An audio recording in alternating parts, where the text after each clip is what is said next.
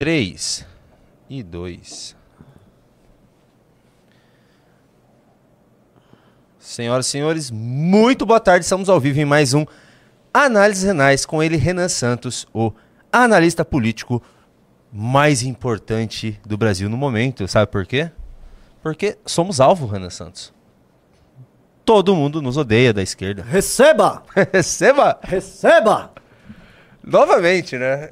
Ah, Aqueles grandes ataques, assim, perigosíssimos. Amanda feiosa!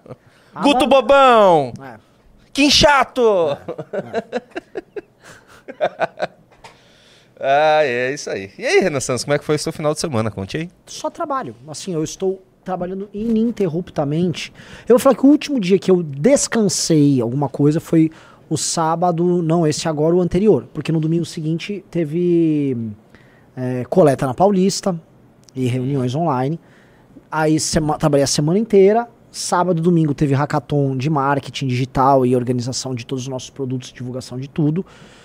Muito trabalho e hoje estamos aqui de novo e vamos a semana toda. E vamos que vamos. E não tem. Aqui, ó, receba! Por que você receba? Sei lá. Eu tô, tipo, mano, por que eu tô receba? É que essa, essa é a coisa mais burra que eu posso falar, é tipo, receba! Por falar em coisa burra, vamos- eh, eh, coloca o fone aí. Deixa eu mostrar uma coisa que aconteceu esse sábado, eu acho. Numa live do Junito. Do, do, do- da Twitch. Olha só. Fernando e Eu tava jogando. essa ideia da rejeição, essa ideia do boicote por motivos políticos que ferem interesse econômico é uma forma interessante. Inclusive, tem esse boicote em relação a determinadas empresas de judeus. Ô, louco! É isso aí. Obrigadão, Genuíno. Foi aonde isso? Genuíno, Foi no, lá no, acho que é o Peramundi, eu tava, não tinha nada pra ouvir. Tá, eu vou colocar, eu tava jogando, vou colocar aí um... Vou colocar aí um Opera Mundi pra ver, vamos ver o que o Júnior vai falar. Ele soltou essa, essa pérola aí, já postou no Twitter e, pô, tá caindo a casa do Dirceu. Ô, Dirceu não, do Genuíno por causa disso. Meu Deus do céu. Assim, já não é a primeira vez que um conteúdo dessas lives obscuras da extrema esquerda vaza por culpa do Junito, cai na imprensa e vira um rebosteio. Semana passada teve aquela da que falou que ia destruir a, a Michelle Bolsonaro. Sim, foi, foi você, é verdade. A gente só não emplacou uma, que até agora eu não entendi. Como é que o Breno Altman se encontra com a Manuela Dávila no grupo de trabalho sobre ódio nas redes e ela trata aquilo como se fosse a coisa mais do mundo. O Breno Altman é um cara que só tá faltando pedir a extinção dos judeus da Terra. Falta assim, é um passinho pra frente pra ele dar. E sabe o que é a coisa engraçada? A Manuela casou com um judeu. Ah, é? Ela é casada com um judeu. É, um Ela judeu tá rico ainda. Ela tá nos Estados Unidos, inclusive. É, ela é casada com um judeu rico. Então, acho muito engraçado esse padrão de comportamento dessas pessoas, tá?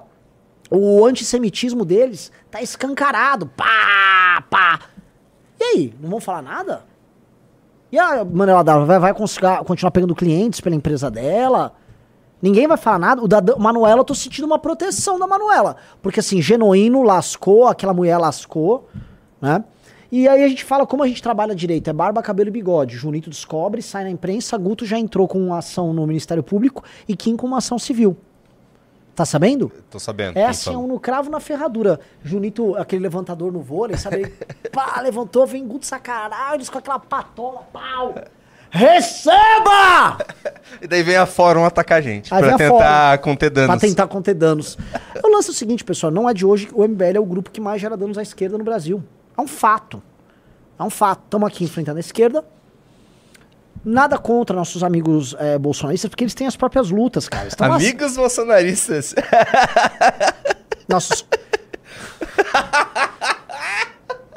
Ah, pô, algo seguinte, tá todo mundo apanhando, sou, sou de solidariedade aqui.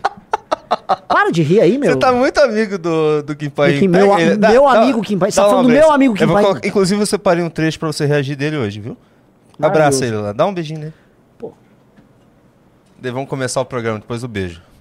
Abençoe a live. Uma Isso. pipoquinha aqui, ó. ó, ó. Hum, ó, beijo carinhoso aqui, pai. Bom, Não tô, não, é, não tô com deboche, não, pô. Isso aqui é uma homenagem a ele mesmo. então vamos lá. Eu só tô meio triste. Faz um mês que ele não fala da gente. Whatever. Bom, vamos pra pauta? Vambora. Eu separei algumas pautas pra você. Você fica em reunião o dia inteiro. Eu não consigo falar com você antes. Então você vai você vai ter que ir jogando a. Sim, a lá Renan Santos. Pode ser? Bora. Ué, uma pauta tem. Eu, te- eu tenho que falar de todos os ataques que a gente vem recebendo. A gente tá tomando prrr, ataque de todo mundo. Então, já que a Fórum tá fazendo live sobre a gente, vamos falar, começar com o Fórum. Tá. Você sabia que a Sinara se desculpou com a Amanda? Duvido, impossível. Se desculpou. Como assim? Coloca- A brocadora? A brocadora pediu desculpa. Ela e os brocadores se desculparam com a Amanda? Aham. Coloca aí o fone. Duvido. Coloca o fone então. A brocadora. Uma brocadora? Ó, tá sem áudio aí. Eu vou colocar agora. de Estado contra o Estado mínimo, né? faz o discurso contra o Estado mínimo, e, no entanto, foi lá receber o auxílio emergencial, né? Na hora, na hora de receber o auxílio, aí é Estado máximo, né? Estado mínimo para o povo e Estado máximo para mim. Então era isso que eu mostrava, e eles, eles me ameaçando de me processar, né? Porque é, eu, é, eu questionava uma, uma história que saiu nas redes de que a Amanda tinha ido para o México com o dinheiro do auxílio, tá? É, a partir de um post do- dela no Instagram, no Instagram que tinha data de 2020 e estava escrito Basílica Nossa Senhora do Guadalupe. Coloca aí, Gui, ah, ah, o print dela do Estadão. Ela tá, O argumento que o advogado passou. É. Ela tá querendo colocar vendo? levada a erro, tá tentando. Ó, argumentos do advogado. Isso aqui é o advogado falou: ó, fala que você se enganou por conta disso, não sei o quê. Não foi nada disso, tá? Tá o post no Instagram dela, mas a interpretação que você fez foi uma interpretação pessoal e acusativa. Imputando, inclusive, má fé da parte dela em fazer isso. Calma aí. Você checou? Você não tá no veículo de imprensa que é o fórum? Cadê a checagem dos fatos? Como é que você sai afirmando e jogando seus juízos de valor sobre algo que você sequer checou? Então, assim, não é verdade. Eu não tenho, eu sou jornalista, eu sou jornalista Então desde pronto, você é jornalista. 1987. Eu não tenho, eu tenho um compromisso com a verdade. então a, a Amanda disse que essa foto é antiga e eu vou desmentir aqui, então me corrigindo que ela não usou o, o dinheiro do auxílio para ir ao México, tá? Ela não usou o dinheiro do auxílio para ir ao México. Peço escusas, como diz o, o Sérgio Moro, mas todo o resto que está no vídeo é verdade. Não tem mais nada, era só isso que eles usaram. Não, não, mas calma aí. Ela falou uma série de absurdos. Porque ela não ia ser processada só por causa disso. Então ela vai lá e referenda. Cara, trabalhar com QI baixo, galera, é difícil. A Sinara Menezes tá usando o máximo naquele motorzinho. O cara tá querendo disputar uma corrida de, de, de Fórmula 1 com um golzinho 1.0. Aí o carro dela tá. Tá estourando giro alto. Pá, já já estoura o motorzinho do gol. Entendeu? Então, complicado ali. O advogado lá, não, Sinara, não, Sinara! Pra que você fez isso, Sinara? Ô, Sinara, pra quê? Referendar logo em seguida, pô. Ô, moça, tentamos aqui, pô, te demos um script. Sinara, mulher, não faça isso. Mas ela fez assim. Mas ela tem que falar isso ainda tossindo sangue, assim. É. Não, tá bom, ela, era mentira. Cara, que fase, que Ô, fase. Sinarão, que desgraça, hein, moça? Nada contra, tá? Eu acho, a- a- depois que eu descobri que a Sinara tem os brocadores, eu até sou simpático com ela. É o seguinte, quem, quem é um brocador da Sinara? Faça uma convocação pública. Ah, ah, Arthur, se no caso você não saiba, assim como nós temos os nossos pimbeiros, tem a turma da- do quadradinho preto, amarelo e branco, nós temos a nossa militância. A Sinara tem a dela. Eles são os brocadores. E tem o clube de brocadores da Sinara. São os brocadores. Inclusive no É, cenário dela. brocadores. Abre o, abre o cenário. Tem lá o negócio de brocar dela. Olha lá. Deixa eu pegar de volta. Ô, Arthur, eu preciso que você senta ali pra você ouvir um, um pimba que mandaram de 100 reais na live e não leram. E eu preciso que você responda o pimba. Na minha live? E agora ele mandou mais É? 50 reais. Nossa. Rapidinho, vamos responder esse pimba antes. Vai, fala, não, fala aí. Que é do Que Cracknell. Mandou 50 reais, mas ele fez um pimba de 100 reais. Olha, falou: Boa tarde.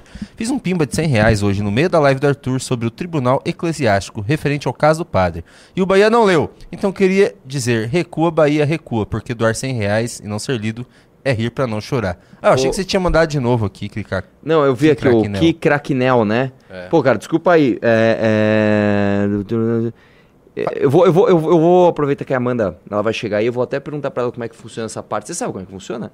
Não. Pra ver se a gente leva, tira isso da esfera aqui de São Paulo, né? Porque com certeza ele deve ter muita influência aqui. Né? Enfim, Achei o Pimba. Bri- Ah, diga. Até onde eu sei, o motivo de ter sido enviado para a arquidiocese é que, pelo direito canônico desde Bento XVI, caso um sacerdote seja alvo de investigação pública, a igreja precisa acompanhar a investigação, pois caso seja provado, o sacerdote perde o seu magistério. Ah, sim, mas aí assim, ele não tá sendo investigado publicamente, né? Porque o mens- Juridicamente não, mas. Enfim. Diz Então- que eles abriram denúncia contra ele ali da, dentro da É, igreja. eu não sei como é que funciona. Eu também não. Obrigado, velho. Então é Agora, Kika aqui, né, assim, é, me, me perdoe os amigos católicos aqui. é, sou profundamente respeitador da fé católica e acho igrejas, as catedrais, enfim, grande parte da doutrina sensacional. Agora, verdade seja dita, é, todo mundo meio que sabia coisas sobre esse padre. Essas histórias não são de hoje, tá? E eu acho que a mulher de César, ah, ela não basta ser honesta.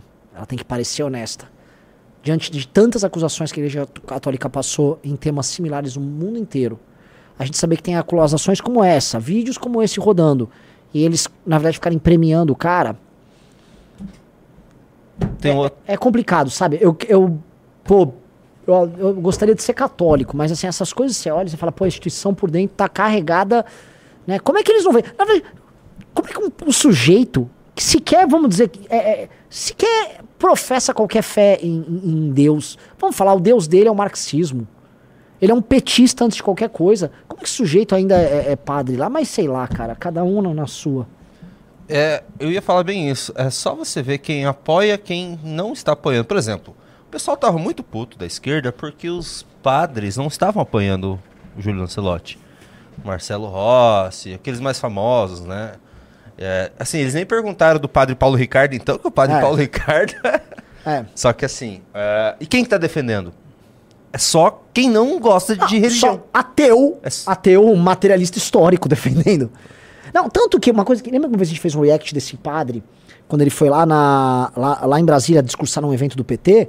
E aí ele ficou lá homenageando ateus e gente de outras religiões. A única, o, único, que ele não homenageou é o cristão. Nem sequer acenou, já que ele queria fazer um aceno pra fora, para os evangélicos, que são cristãos, mas não católicos. Nem sequer para os evangélicos ele acena. Tudo ele menos faz que- cristão, Tudo, menos cristão. Então, assim, esse cara é um anticristo, é um mini anticristo dentro da estrutura da igreja. Então, como é que a igreja permite isso? Sabe, é- enfim, a igreja católica brasileira, a, a infiltração não é de hoje. A filtração tem uns 50 anos. Aí vamos pra teologia da libertação. O, o Fux, o jornalista, postou agora uma, uma frase do Nelson Rodrigues, muito interessante, que fala basicamente sobre a praga que é o padre de passeata. Né? O padre de passeata é um sujeito que, né, enfim, podemos até achar essa citação do padre de passeata, mas como é que pode? Isso tá virando já já normalizou, Renan Santos, porque é o seguinte, o que eu vi? Logo depois daquela fala do José Dirceu sobre que o pior inimigo né, do PT são os neopentecostais, é, chamaram logo na outra semana um pastor é, batista antifascista. Ah, E ele falou quase a mesma coisa. Ah, nós, nós temos uma união de igrejas batistas que nós somos a favor dos, das religiões afro, que não sei o quê, dos trans. Não falou que são a favor dos cristãos. E são a favor do Padre Júlio, são para defender o Padre Júlio. Eu fico, pô, é um pastor batista que defende tudo menos é, o evangelho. É, menos impressionante. evangelho. É. Gente, é Padre Júlio, é o Banda, são as trans, é, É. a Pablo Vittar, é, sei lá, é o Zé Dirceu, tá? Você que está você, é você é parte do problema. Sai com o seu fascismo daqui. Então é isso aí. Renan Santos, é, eu tenho do- dois trechos agora para mostrar. Um do Kim Paim e um é dessa mesma live. Hum. Você quer ver qual primeiro? Primeiro eu quero ver dessa live. Ah, eu quero avisar um negócio pra vocês. Eu soube que o Arthur Duval fez oito clubes. Eu quero deixar dois recados. Um, pra todo mundo que entrar no clube agora, você vai receber a valete deste mês. Magnífica, linda. Mais alguma coisa que o Arthur deu só? Baralhinho? Ah, então a valete e baralhinho. Inclusive, eles estão combinando, estão na mesma paleta de cor. Né? Você vai receber assim, paletado. Ontem veio uma galera aqui no escritório e falou: Meu Deus, a valete é linda. E a valete é linda. É um fato. Segunda coisa que é o recado.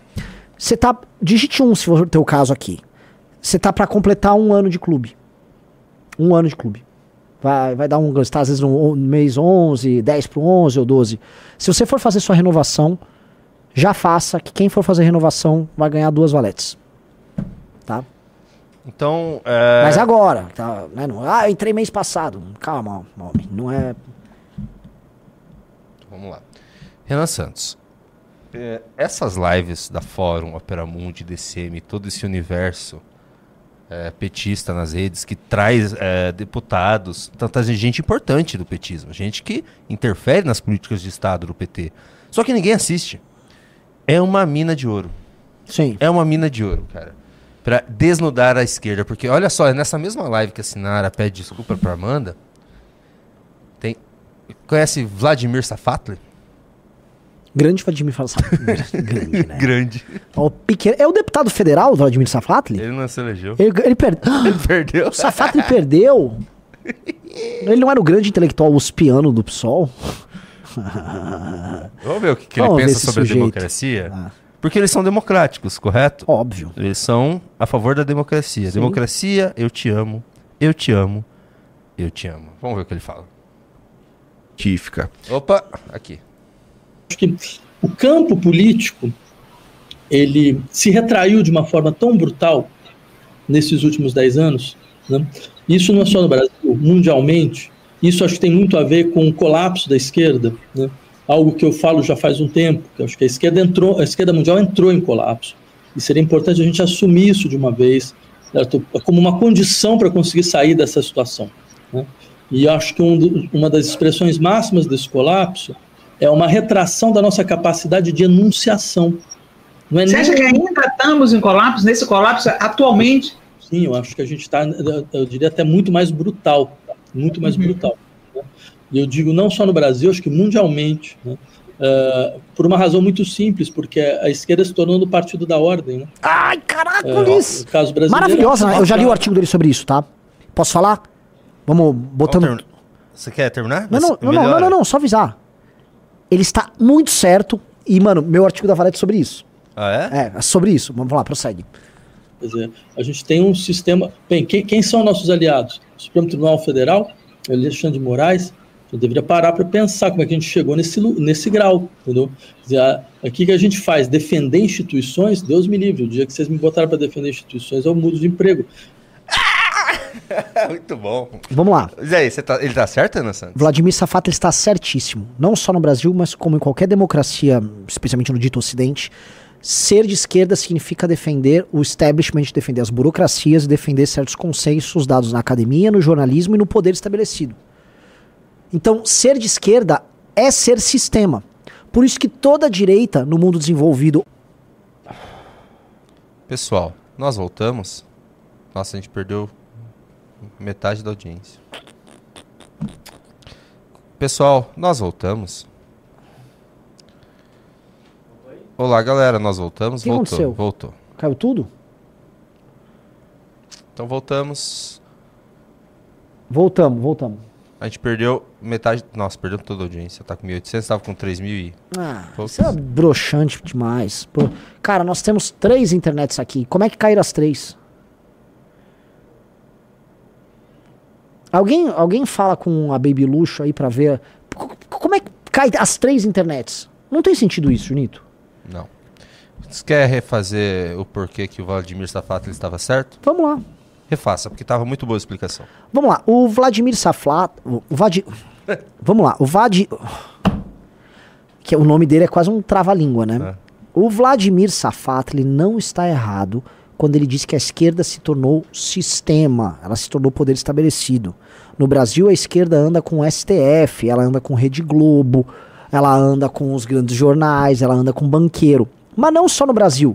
Ser do Partido Democrata significa o que nos Estados Unidos? Ser do establishment judicial americano, ser parte do deep state americano, ser amigo das grandes empresas big techs que levam a agenda woke. Isso é ser esquerda nos Estados Unidos. E na Europa, mesmíssima coisa. Ser esquerda é ser sistema. E esse cara acha que a esquerda tem uma tradição, e ele não está errado, revolucionária. De disrupção com o sistema, imposição de uma nova forma de exercício social e poder, de poder para além do capitalismo. Essa é a lógica deles. Porém, hoje, quem é antissistema? É a direita. Tanto que ele tem um artigo que ele fala: a direita hoje ela é revolucionária. A direita se permite um discurso revolucionário. O bolsonarismo é profundamente revolucionário. Parte do trumpismo também é. O Bukele vem conduzindo uma revolução dentro das instituições no El Salvador. Mesma coisa o Milei na Argentina. Obviamente que revoluções podem ir pro bem ou pro mal. O Bolsonaro quer dar um golpe lá dele. A questão toda é, o, o Safat ele acha que a esquerda passa por uma crise existencial, porque na administração do sistema, sendo o sistema como ela é, ela não tem nada a propor. E não tem. A esquerda não tem nada a propor. Onde ela administra e tenta fazer qualquer coisinha diferente, seguindo uma espécie de ortodoxia de pensamento mais histórico dela, é, é desgraça. É Argentina, é Venezuela. Toda vez que eles partem para esse campo, é uma desgraça total. Se não é isso, é ser o woke e administrar junto com o banco. Que é o que eles fazem em qualquer país. E com as burocracias, e com o judiciário. Isso não é revolucionário, isso é establishment total. Então, ele está certo na leitura dele. Muito. A, a, leitura dele, agora, assim, eu acho ele um ser abominável, mas a leitura está certa. Tanto que, nesse texto que eu. Nessa edição da Valete que eu falo de um ano do, do governo Lula, a minha análise é que assim, é um governo de ideias esgotadas, porque a esquerda brasileira tem ideias esgotadas. E eles não têm o que propor. Tá? Então eu vou pegar aqui o, o, o, o artigo, cadê aqui? É. Cara, posso ler aqui o final? Acho que é, é, é bem inter interessante, tá? Eu tô falando do esgotamento do PT, mas esse esgotamento que é a falta de proposição, ele tá preso em tudo. Então vou para esgotamento. Lula diz ter tesão de 30, está coxudo e sugere vitalidade em seu romance com Janja. Ela, a espécie de Vênus de, Vênus de Willendorf do lulupetismo, é a deusa da fertilidade a entregar essa segunda chance na vida do homem pós-cadeia. A sugestão vital na forma de sexo, cachaça, carne carnaval, amor livre, fluido e a picanha na cocanha é a festa de bem a festa de bem-estar imaginada por Lula, enquanto a tecnocracia que enfrentou o fascismo através da ciência, o ódio através da democracia, cuida daquilo que deveria interessar. O horizonte é do esgotamento, cansaço, falta de perspectiva. A experiência socialista na América Latina se encontra na UTI. A Venezuela é mera ditadura famélica, a Argentina quebrou e elegeu um louco, a esquerda de Boric se enquadra em novas categorias. Lula é o último que resta de sua geração, o último dos moicanos de um romantismo perverso que não acompanhou o avanço dos seus pares no mundo desenvolvido. Slavoj Zizek foi feliz em afirmar que hoje é mais fácil imaginar o fim da sua vida do que o fim do capitalismo. Nota acertadamente que somos incapazes de imaginar um sistema de relações diferentes do que esse que se apresenta, cada vez mais complexo, cada vez mais presente, determinando novos significados para a vida de todos nós. Seria fácil afirmar que o PT é refém dessa crise fundamental das esquerdas, mas não seria preciso. Olha eu falando da mesma crise que ele citou.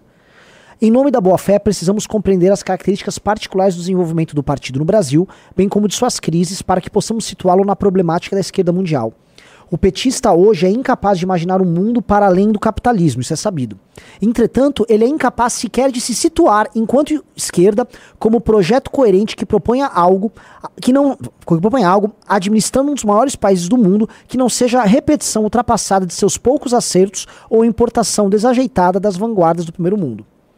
Aí eu vou para o último parágrafo, mas aí eu vou entregar o que eu falo no último parágrafo do texto. Mas basicamente meu texto é literalmente sobre isso. E ele defende ali na live, mais tarde, ele defende a volta para esses ideais, tipo, que você comentou, que é Venezuela. Que é o que não funciona. É, é o que não funciona. É? Ele quer aquilo. É? E pronto.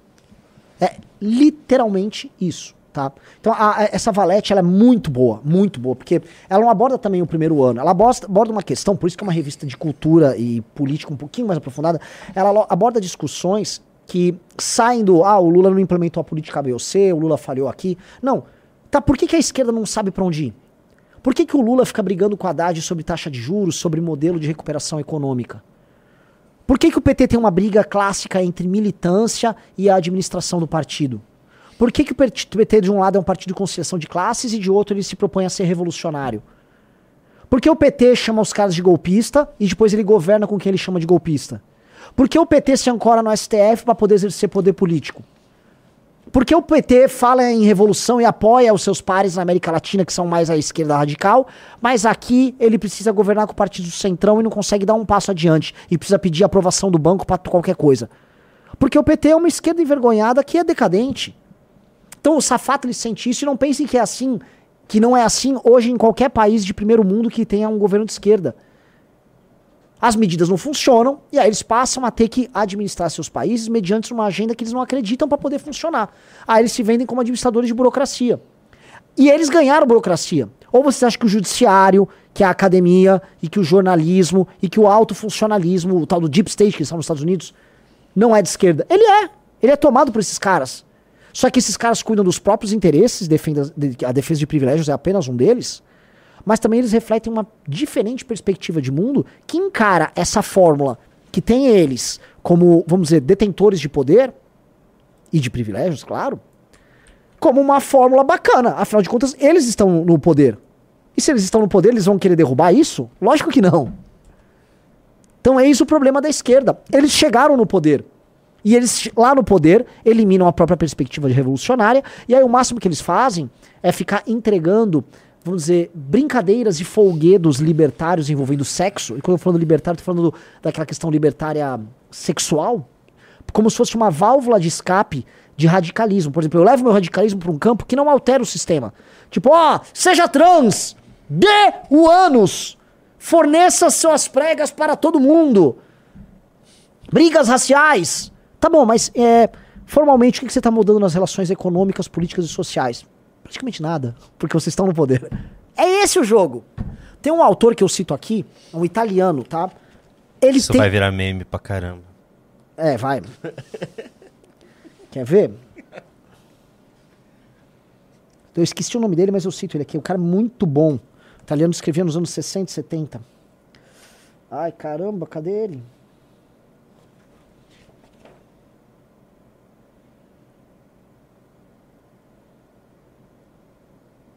Xiii. O que você está procurando, Renan Santos? Não, o nome do autor pra citar, que fala disso. Acho que eu tô achando.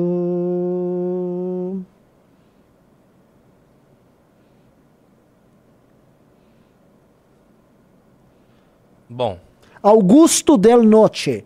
Augusto Del Noce. Ele fala exatamente sobre isso. deu o quê? Del Augusto, espaço D-E-L, espaço N-O-C-E. Tá? Procurem, ele, ele escreve exatamente sobre essa, é, é, o aspecto revolucionário da esquerda sendo levado para uma dimensão moral libertária, essa questão sexual, especialmente a questão de liberdades sexuais, e de resto uma aliança da esquerda com a burocracia. É o que aconteceu. E, e o, o Safatli no PSOL, inclusive, reproduz isso. Porque o PSOL é a reprodução mais óbvia disso. Não é? Já que você falou disso, depois eu coloco o teu amigo, eu então vou colocar isso aqui que representa isso, Renan Santos. É a representação dessa. Burocracia. Burocracia. é, é, sim, vamos lá. Essa é a Cláudia Raia. Importância da Lei Rouanet. A importância da Lei É Lei completamente Rouanet. Demonizado e, e- e as pessoas não sabem do que É, elas na estão época falando. até né? a secretária Regina Duarte tinha compartilhado isso. Isso te, mago- isso te magoou na época, uma outra artista passar uma fake news dessa. Tudo o que me magoa, na verdade, é o analfabetismo. Pausa. Vamos lá. A coisa começa assim. É, eu tenho minha opinião sobre Lei Rouanet, eu vou comentar depois da fala dela. Agora, você percebe que o, jornalista ou a jornalista, ou a pessoa com aquela voz afetada que está questionando ela, que provavelmente trabalha para Ilustrada na Folha, já diz que a fala da Regina Duarte sobre a Rouanet é uma fake news. Eu não sei, e não me parece uma fake news, mas me parece um juízo de opinião, um juízo pessoal dela sobre a Lei Rouanet. Isso não quer dizer que isso é uma fake news, entendeu? Eu posso falar assim, ó, eu acho, tá, que o novo carro da Ford que saiu é uma bosta. Eu não estou falando que ele é um carro que o motor não funciona. Estou falando que eu acho o carro uma bosta. Isso é um juízo pessoal. Aí eles, ah, ele espalhou aquela fake news, não sei o quê. Já começa assim. Aí você percebe que é um tipo de jornalismo de baixa qualidade. E é uma pessoa que trabalha com cultura e arte, que está na indústria da Folha. Portanto, imagina se deve ser uma pessoa que tem uma sofisticação no trato com as palavras e na interpretação de frases ditas pelos outros. E não tem. Então aí, aí é osso, né, meu amigo? Vamos lá. Em relação a isso, sabe? Ela deu o analfabetismo em relação a isso. As pessoas falam que elas funcional. funcional, que elas não sabem o que elas estão falando. Elas não conhecem nada sobre É, isso. e- E, e- a gente tenta explicar e as pessoas não querem ouvir. E, e fazer uma produção desse tamanho sem lei Rouanet é impossível. Não tem como. A minha folha de pagamento por mês, se eu te contar, você cai pra trás. Assim, você fala, como assim? 11 músicos, 22 eh, atores, eh, 20 pessoas na, na técnica. É uma imensidão de gente Ah. trabalhando. Uma imensidão de famílias sendo Ah. contempladas, né? E e isso ninguém vê. O que a, a economia, o que o teatro musical gira a economia. é, há uma estupidez subjacente muito grande. Muito grande. Eu primeiro vou falar da fala dela depois dar minha opinião sobre Lei Rouanet. Sobre a fala dela, ela é uma fala burra em muitos termos. E, inclusive, o fato dela atestar que a estrutura de custos para fazer uma peça que, se não tivesse Lei Rouanet, não encontraria meios de se financiar, depende da Lei Rouanet, mostra a problemática que envolve o uso da Lei Rouanet para projetos que são incapazes de se pagar e que, no fim do dia, sejamos verdadeiros. Se não tem impacto na realidade, ou que não se constituem, por exemplo, como uma, um projeto de grande relevância para aquilo que a gente chama de cultura nacional, eles não deveriam se justificar. Porque aí isso me soa, e ela argumenta isso no final com outras palavras, como um instrumento de financiamento de uma determinada categoria, mediante renúncia fiscal, que é a Lei Rouanet, de impostos que deveriam ah, atender aos interesses de toda a coletividade. Tá? ela justificar por, por meios econômicos, portanto, é, o fato do- da, da peça caríssima dela tá funcionando, é a pior das justificativas.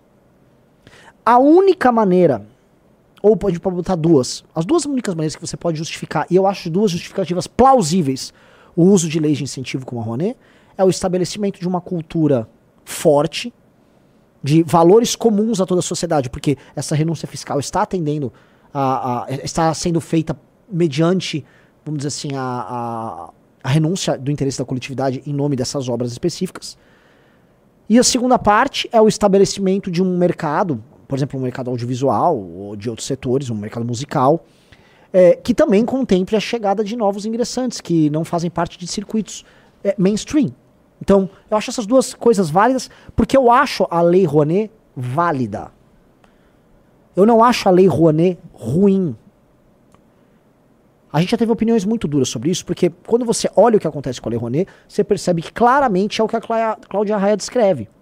Há uma indústria cultural preguiçosa que quer fazer apenas o que ela gosta, que aprova determinados projetos e que tem relação com certas empresas que fazem renúncia de parte do seu imposto de renda para financiar esses projetos de gente ligada a esse circuito cultural.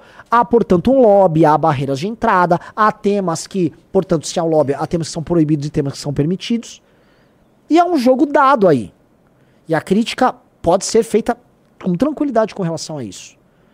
A existência, porém, de um mercado cultural que precisa de algumas leis de incentivo é normal. Vários países fizeram, vários países fazem, vários países são exportadores de cultura usando também leis de incentivo.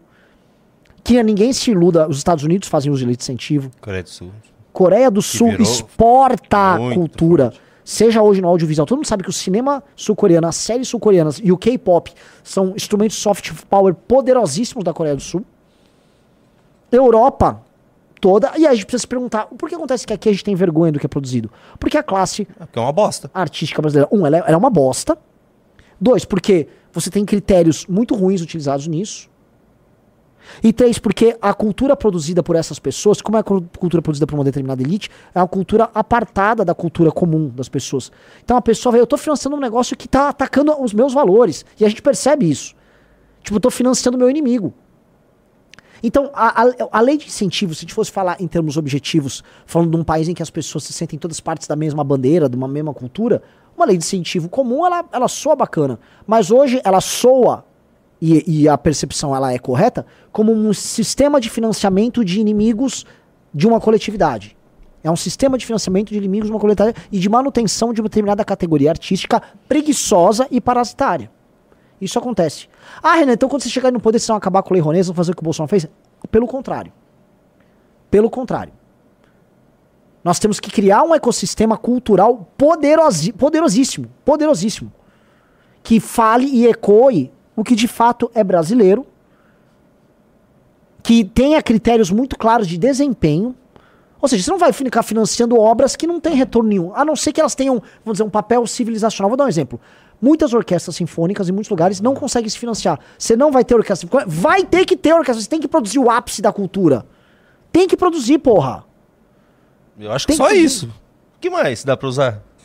Ah, vou dar um exemplo. A gente teve aos 200 anos do Brasil. Ah, Você tinha que ter uma série de projetos culturais contando a história do- da independência do Brasil. Filmes, peças. Não assim, ai, o Dom Pedro está fornicando até com uma cabra, porque a família real eram todos fornicadores. Não vai se fuder. Tipo aquela bosta daquele filme Carlota, da Carlota não sei o quê, daquela Carla Camurati, desculpa. Aquela bosta daquele filme da Carla Camurati. A- a filmes assim, distorcendo a- a, história do Brasil, vamos fazendo uma visão crítica. Tipo, Dom Pedro I tomando bronca de um escravo, porque você tem que ficar passando. Não, porra, conta a história como é que ela é, caralho. Não, no final vai ser só isso aqui, né, Santos? Você consegue ver? Mulheres comandam festa de 470. Ah, mas é o cara de direita, né? Oh! Ó, ó a cultura aqui, ó, o dinheiro que é usado pra cultura. Alexa, Nayara Azevedo, ba Babi, Baby do Brasil e Martalha. Eu fui pesquisar que é tudo funkeira do, do Rio de Janeiro. Na Baby do Brasil? Não, Não- né? não é? Baby, a Baby Consuelo, a antiga Baby Consuelo. Essa aqui é, essa Não, aqui é é. legal. Essas outras nem sei quem são. Eu não sei quem são, mas aí. Então, a Secretaria Municipal, Municipal de Cultura, de, uma prefe... de um prefeito que se diz é, o representante do bolsonarismo, financia os próprios inimigos que vêm com discurso woke na própria secretaria. Mas ele quer seu voto. Isso vai ser lembrado pro senhor Ricardo Nunes. Isso será lembrado. Então no final eu sou contra, eu vou discordar do Renan Santos. Não é bom nem isso, Lei Rouanet. Tem Eu sou um projeto próprio só pra orquestra e tal e acabou. Lei Rouanet é só pra... Ou assim, ou, a gente... O dia que a gente, o MBL tomar o poder, a gente faz uso de tudo, todas as portas abertas pelo PT e pelo Bolsonaro em questão de governança. É Nossa, usar- desculpa, cara. Eu acho o seguinte, Não, cara. não. Chegar no poder, óbvio que nós temos que investir em cultura. O Brasil é um país que tem um, gravíssimo problema de distorção cultural. Assim, o problema educacional e cultural nosso é enorme. A gente vai ter que atacar esse problema. a gente vai ter que ter política voltada pra investir? isso. Mas que cultura que você vai investir se não tem cultura? Pô, meu velho, assim, aí você vai ficar entrando num. Ah, então que cultura. Tem coisa boa, tem gente boa, tem imaginário bom no Brasil. Quem vai Tem decidir? obra boa. O governo que chega lá, cara. Não, não, não, não pense que não, ah, o governo não representa uma visão de cultura, uma visão de história do Brasil.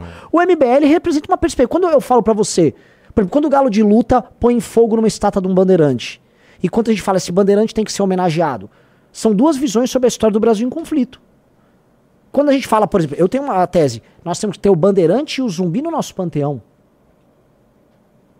Isso é uma perspectiva sobre história. Quando o, o- quando o PT só quer pintar a história como uma piada, ah, ou como aqueles professores de história merda que a gente tem na escola, ah, eu- ou o cara foi proclamar a independência do Brasil, ele tava com diarreia. Essas pessoas querem diminuir a nossa história. O pessoal tá rindo que eu falei tomar o poder. Sim, eu vou tomar o poder, galera. O Junito vai tomar o poder. Aí, beleza. Renan Santos. Manda. Eu não queria deixar você puto, então eu vou deixar você mais tranquilo agora. Você deixa eu trazer aqui o que eu tinha separado. Ah, Opa, galera, só, Eu- oh, eu não posso perder para Arthur Duval, galera. Dois hoje você vai clubes. perder. Eu tô dando, ó, Valete e Baralhão. Pô, dois clubes não, meu velho. Vamos lá, galera. É que é, é, chegar ao poder é diferente do tomar o poder. Renan Santos, eu vi. ah, não parou, né? A Fórum está nesse momento fazendo uma live chamando a gente de gangue para defender o padre. Hum. E saiu, a gente não chegou a comentar isso, né? Mas saiu aí no final de semana um outro laudo. Uhum. Um outro laudo com uma perícia diferente da Você do tem que mudar o título da nossa live, tá? O título tá flop. Vingança pelo impeachment. Vamos dar uma. Mas fala.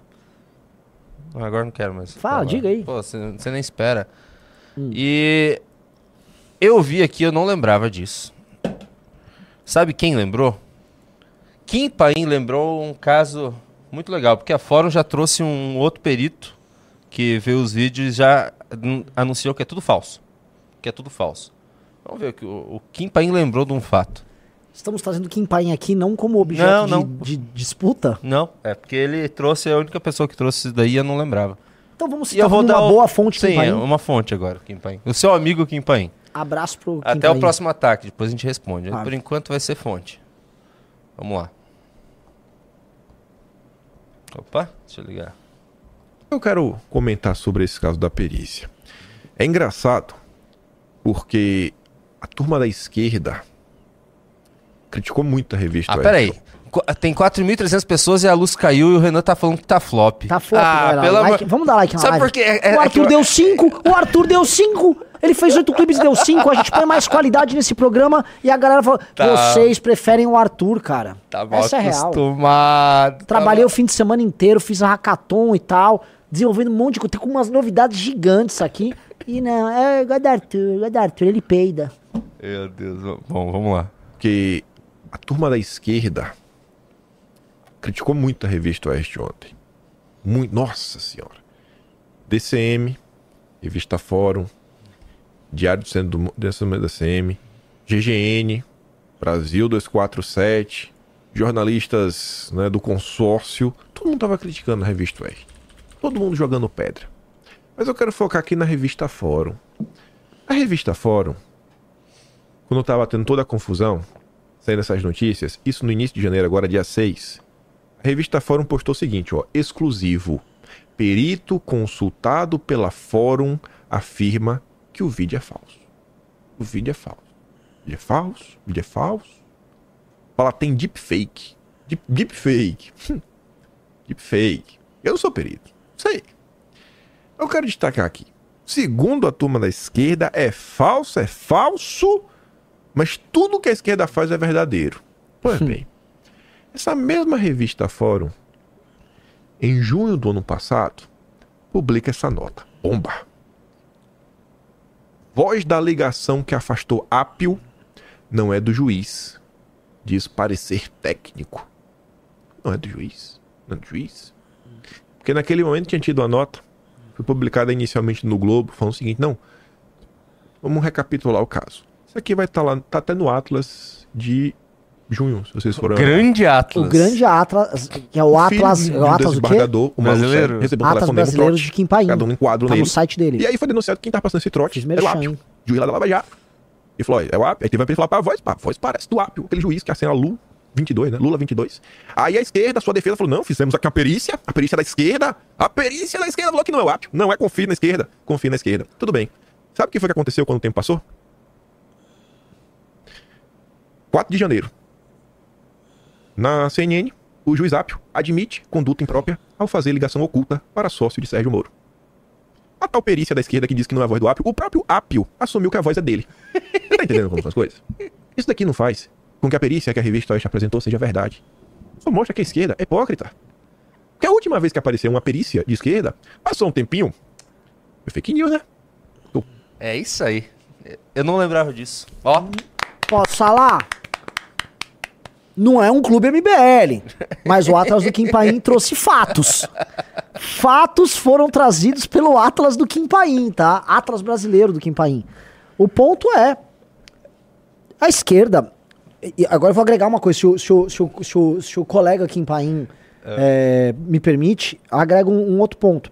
Se você ler a defesa eh, que o Greenhalgh, que é o advogado do, do padre, vem fazendo, ela parte, a defesa midiática, tá? Porque eu não sei se ele já entrou no, no campo jurídico, não sei se o padre tá processando pessoas ou se ele já foi alvo de alguma investigação.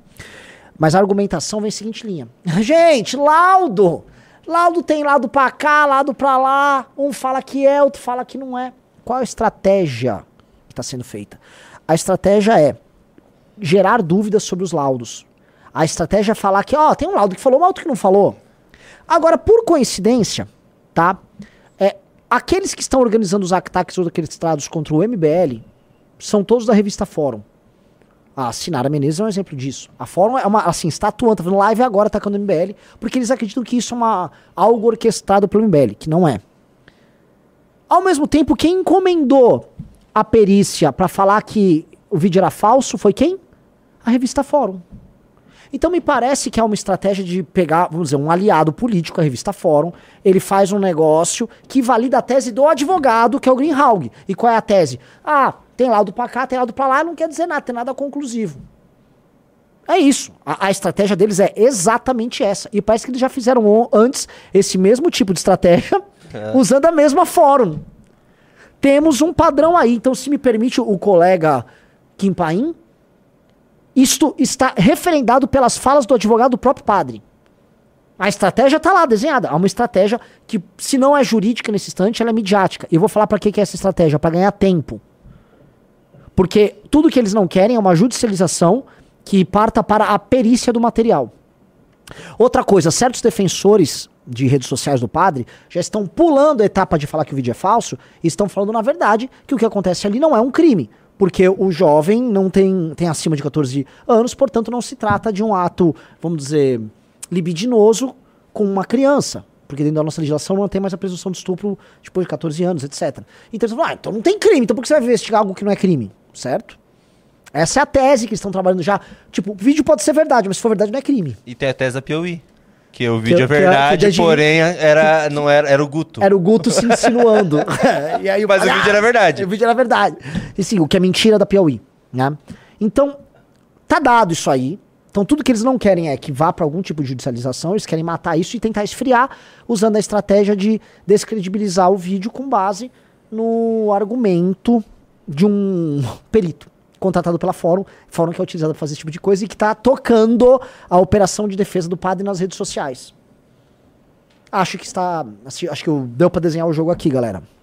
O que, que você me disse, senhor Junito da galera? Eu acho que é isso mesmo. E eu acho que tá ficando. Começando a ficar complicado em ano eleitoral eles defenderem isso, porque já nesse. Agora que vazou a perícia, já não tivemos vários eh, deputados e pessoas públicas defendendo o padre. Nós estávamos Tem, inclusive, tem gente apagando posts da Sim. esquerda. O Glauber. Glauber, é. Glauber Braga, do PSOL, apagou os posts. Por que, que ele apagou os posts? Outra coisa, eu vou pegar um determinado padrão aqui, ó. Corta pra dois aqui. Padrão é o seguinte. Eles ficaram sabendo que o vereador Rubens Nunes é, convocou o padre numa, na CPI. E aí o padre já estocou, ó, vão me pegar naquele assunto. Então, no final do ano e começo do ano, vocês vão se lembrar que a gente recebeu muitos ataques. Os caras do nada organizaram uma campanha de defesa do padre e de ataque ao MBL. Acho que eles são mal informados, eles não sabem que o Rubinho saiu do MBL em 2022. Então, eles ficaram atacando o MBL. Ah, MBL é porque é pra descredibilizar o MBL, colocando a ideia de que, sei lá, o MBL é um emissor de notícias falsas e, portanto, é, tudo que vier contra o padre aí é uma armação desses caras, esses caras são mentirosos. E aí o ataque contou não só com essa turminha da revista Fórum e pequenos perfis falsos, Junito vai entender. Foi toda a esquerda brasileira. Toda a esquerda brasileira naquele momento saiu em defesa do padre em ataque ao MBL. E a gente não tinha nada a ver com isso. Inclusive o prefeito de São Paulo. Inclusive o prefeito de São Paulo, Ricardo Nunes. Cara, o cara, o padre vazou até conversa com o Alexandre de Moraes por telefone. Pra vocês entenderem o nível que o cara chegou. Já já faltava o próprio Papa saindo em defesa do cara. Virou o ano. Eu não lembro exatamente qual foi a data. Vazaram na internet o vídeo. Um bolsonarista vazou o vídeo. Aí o pessoal começa a colocar a barba de molho. Todo mundo viu o vídeo. Imagina o Guilherme Boulos que fotos e mais fotos e padre não sei o quê. É, não dá. Difícil, hein? Eles sabem se o vídeo, é falso ou não. Ninguém. Eu não vou falar que o vídeo é falso ou não. Eu acho que eles sabem. Eles devem saber. Qualquer um é capaz de tirar sua conclusão. E qual foi a conclusão? Nada é dito. Mas nas semanas seguintes, conforme a revista Oeste chamou um laudo pericial, E que é o teve que coragem vazou. a revista- a teve, revista Oeste. Teve. Teve coragem a A revista Oeste, mérito, cara. porque toda a imprensa brasileira tinha e não fez nada. Então, ao contratar um laudo pericial e isso demorava um tempo pra ficar pronto, provavelmente a, a turma do padre sabia. Aí eles falaram, pô, a revista Oeste vai soltar, vamos preparar uma série de ataques contra quem? O MBL. Então, na semana que ia sair o laudo pericial e a matéria da Oeste, os caras iniciaram uma série de ataques ao MBL. Por isso que esses ataques a Amanda, a Yaguto, ao Kim, todo dia um ataque ao MBL. Porque os caras estão achando até agora que isso é uma coisa do MBL. E a revista Piauí, que tá jogando de maneira articulada, a Piauí que tem medo da expansão da revista Valete, estão sabendo, estão sabendo, já compraram o palete e tal. A revista Piauí fica rodando uma notícia falsa, falando que isso é uma armação do MBL. Tanto que já passamos pro jurídico, tem que interpelar. Como assim isso é uma armação? Vocês estão falando que isso- Vocês têm como provar que é uma armação? Precisa afirmarem abertamente que é? Vão ter que explicar. Revista Piauí não vai poder ficar soltando fake news assim. Como é que você prova que é uma armação? Você tem elementos? Tinha a declaração de um cara que a própria matéria de vocês disse que o cara queria receber coisa de 10 mil reais no gabinete do Rubinho quando eleito vereador pro São Paulo e que ele não foi contratado e aí logo depois ele tá denunciando uma coisa sem nenhuma prova. E eles tratam como uma armação. Calma. Então, eles armam uma série de ataques e, e aí sai o negócio da, da, da revista Oeste. Então, pra mim, o, o, o- qual é o game? Todos os grandes players da esquerda, ainda mais agora que saiu o negócio do Oeste, estão tirando o pé do padre. Ano eleitoral, ninguém quer se comprometer. Sobrou quem? Uma certa esgotosfera, que eu não, eu não tenho como provar, não tenho como afirmar, mas não duvidaria que uma certa esgotosfera tá recebendo pra fazer isso. Pô, é, é a mesma esgotosfera que recebe Breno Altman. Sim, Antissemita, sim. sabe? É, é a, mes- é a mesma galera. Então, estou falando aqui, vocês sabem que eu tenho que ser muito cuidadoso, porque toda vez que você trata desse tema, é impressionante a defesa que vem em nome de certos sujeitos, né? Mas eu tô sendo muito cuidadoso para explicar para vocês o que tá rolando. E eu volto a, a falar, não é assim, a gente tem mérito, por exemplo, o Arthur que foi muito atacado na eleição por causa dessa história e nunca ter divulgado o vídeo. E não transformar isso em cavalo de guerra. Ou ter recebido o vídeo, correr para periciar e fazer uma denúncia no Ministério Público, como ele fez. Isso há, há um mérito moral. Se nós fôssemos os emissores de fake news, como esses caras falam. A gente pegou, mandou pro, pro Ministério Público, mandou para um jornalista para fazer suas essas checagens, contratamos um perito mostrando boa fé diante de um fato que nós consideramos não apenas imoral, mas criminoso eventualmente. Tô errado, Júnior? Não. Então, essa é a conduta nossa. E qual a conduta deles? Mentira. Defesa do absurdo. Então, assim, é pra, assim, o Arthur Duval, eu fico feliz que ele teve uma grande live agora há pouco, porque saibam, quando arrancaram o mandado desse cara, do, do Arthur que é meu amigo, eles não arrancaram à toa. O Arthur não perdeu seu mandato à toa. Nunca se esqueçam disso. Nunca se esqueçam disso.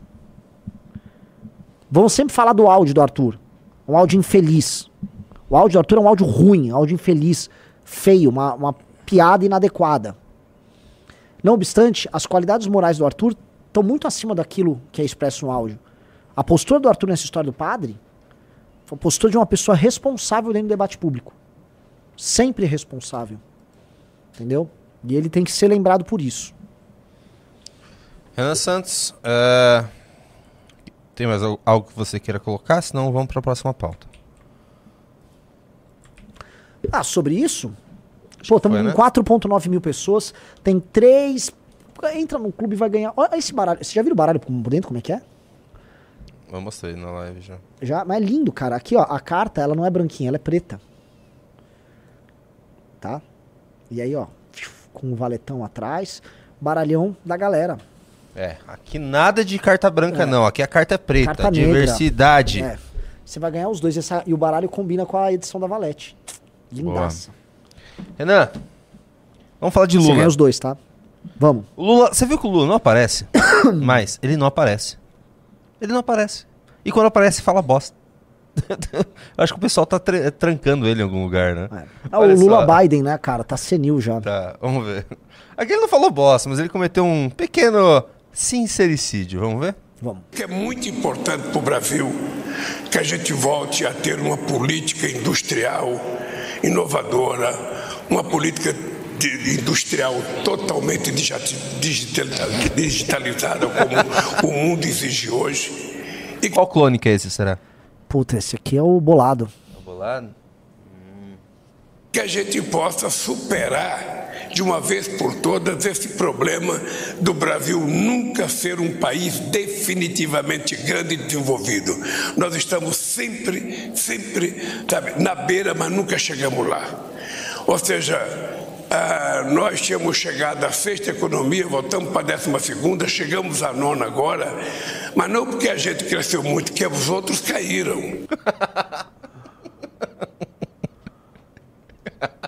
Então, esse cara é um imbecil completo, né? Ah, você pode traçar, meu amigo, você que está assistindo essa live, uma, um gráfico comparativo entre o surgimento do movimento sindical que o Lula fez parte, o avanço dos sindicatos criminosos ligados ao petismo, especialmente nos anos 80, com a desindustrialização do Brasil.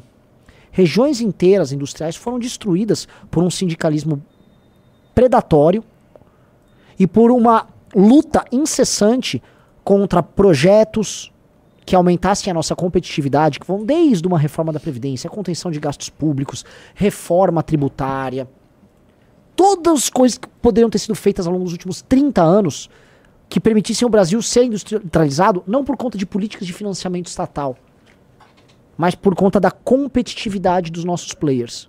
Mas isso não aconteceu. O que o Lula está propondo novamente, eu vi esse projeto, é um projeto de campeões nacionais, um projeto de financiamento. Ah, porque é digital, vou ter que digitalizar. Cala a boca, Lula. Vocês querem, eh, eh, vocês querem derrubar a reforma trabalhista. Vocês querem métodos arcaicos de relações de trabalho. Vocês estão, vocês estão aumentando o gasto, vocês estão, nem sabem direito o que fazer com orçamento federal agora para 2024. Vocês vão aumentar a tributação. A reforma tributária de vocês deu errado. Vai terminar aumentando o, o antigo ICMS. Ou seja, vai tributar produtor de bens e serviço. Vocês estão. Aí vai falar de reindustrializar. Eu sou a favor desse assunto. Vocês são mai- os maiores inimigos disso. Os maiores inimigos da indústria no Brasil chamam-se Partido dos Trabalhadores, liderados por esse vagabundo, que tá senil, né? Que também não tá falando nada com nada. Mas quem tá falando coisa com coisa é o Stedley. Ó. Crime anunciado, Renan Santos. Ele anuncia o crime que vai cometer. Esse Líder do MST prevê aumento de invasões de terra em 2024. Vai haver muito mais luta só. Ah, que beleza! Que beleza! É impressionante. O cara faz um anúncio. Isso na hora, na hora, deveria redundar num processo de investigação. O cara tá anunciando, ó, estou indo assaltar um banco, hein? É. Amanhã eu e o meu grupo vamos assaltar uma série de bancos. O que, que o Ministério Público tem que fazer? O que, que as polícias têm que fazer? Ora, ele tá anunciando, ele tem que tomar uma investigação. Mas na hora. Na hora. Como é que pode. País sério não permite isso. O Brasil não é um país sério. Deixa eu falar uma coisa que um país sério faz. Bem clara. Você tem um canal que tá enfrentando esses caras, você se inscreve nele.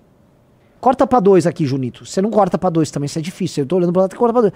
Você, Você tava se, na dois. se inscreve já, clica aqui e clica no sininho junto. Nós precisamos aumentar pra 10 mil pessoas ao vivo a nossa audiência. A audiência de todo mundo na direita tá caindo, a nossa não tá. A nossa tá, ó, já tá recuperando. Gente vai cravar 5 mil hoje aqui. Arthur já cravou 5 mil. Mas se inscreva no canal, é importante. Se inscreva no canal. Clica o like pra eu ver que você se inscreveu no canal e se inscreva. É importante demais. Essa live aqui é, é, o, é, o- é a central da resistência. A gente vem fazendo história nessa live. E o, e o coração da resistência tá aqui. Então vambora, galera. Continue. Tá? É, assim, do Stedley que eu falo, galera. A gente tem um inquérito que é um inquérito permanente de defesa da democracia, que é o do Alexandre de Moraes. Isso aqui é um ataque à democracia, isso aqui é um ataque institucional. Se houvesse uma milícia, ó, se houvesse uma milícia de caminhoneiros bolsonaristas prometendo a invasão, invasão de propriedades de inimigos do bolsonarismo ao redor do Brasil. Essas pessoas seriam colocadas como inimigos da democracia, estariam tomando condenações sem defesa de 30 anos. Alguém tem dúvida disso? 30 anos, pum, tome-lhe. Agora, um movimento criminoso ligado ao governo federal está falando que vai invadir os lugares e nada vai ser feito. Ele fala o seguinte: se o governo não toma iniciativa, a crise capitalista continua se aprofundando. O ser humano não é igual ao sapo, que o boi pisa e ele morre sem dizer nada. Vai haver muito mais luta social. Ou seja, ele está falando: se o governo não, sei lá, confiscar a propriedade dos outros, nós vamos invadir. E vai ficar tudo por isso mesmo. A Polícia Federal tomada, as instituições tomadas, o, o Lewandowski administrando a Polícia Federal, o agro tendo que lutar contra isso. Eu vou lembrar disso aqui, tá? Porque nós teremos notícias sobre esse tema, especificamente, hoje e amanhã. Sobre ações que o MBL está tomando com relação a isso. Eu preciso de vocês apoiando isso, tá? Amanhã, acho que vocês saberão, amanhã eu terei notícias sobre isso. Aí vocês vão lembrar que eu pedi o clube pra vocês. Não só por conteúdo, não é sobre conteúdo, é sobre luta. A gente já entendeu essa mensagem e, e- e diferentemente de autoridades que têm poder constituído e recebem dinheiro do Estado pra enfrentar organizações criminosas, nós vamos agir. Dentro da lei, mas nós vamos agir. Cumprindo o papel nosso. Se nós não somos bancados pela coletividade da so- sociedade brasileira, nós somos bancados por brasileiros que estão despertos e que estão ajudando a gente. E em nome deles que nos apoiam, seja no clube, seja ajudando no movimento, nós vamos atuar nisso. Porque isso aí é um ataque mortal à última, ou melhor, ao último setor da economia brasileira que ainda é competitivo, que é a agricultura brasileira. E nós somos aliados figadais da agricultura brasileira. Nós vamos enfrentar com as armas que nós dispomos. Disso vocês podem ter certeza. Renan Santos. Essa, essa postagem que passou batida pela gente. Foi, acho que sexta-feira que foi postado. Mas isso aqui a gente precisa comentar. O Ministério da Saúde tocado por uma viajante. Qual o nome dela? É Nízia Trindade? É uma, é uma, via, é uma, é uma deslumbrada que está viajando pelo mundo, gastando fortunas para viajar. Ela mandou lá. Também conhecido como pós-parto, o puerpério é um período em que ocorre após o parto. Nessa fase, o corpo de quem pariu está em processo de recu... Oi?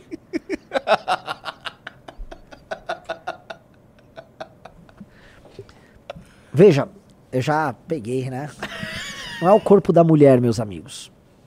Pode ser que você é um homem trans que deu à luz, certo? É, é um homem trans que pode gestar.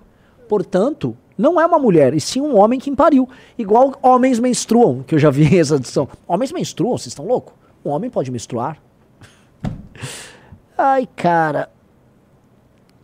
Ai, cara. Essa gente é criminosa. É cri... Isso é criminoso. Agora, você soube que a Academia Brasileira de Letras proibiu o pronome neutro?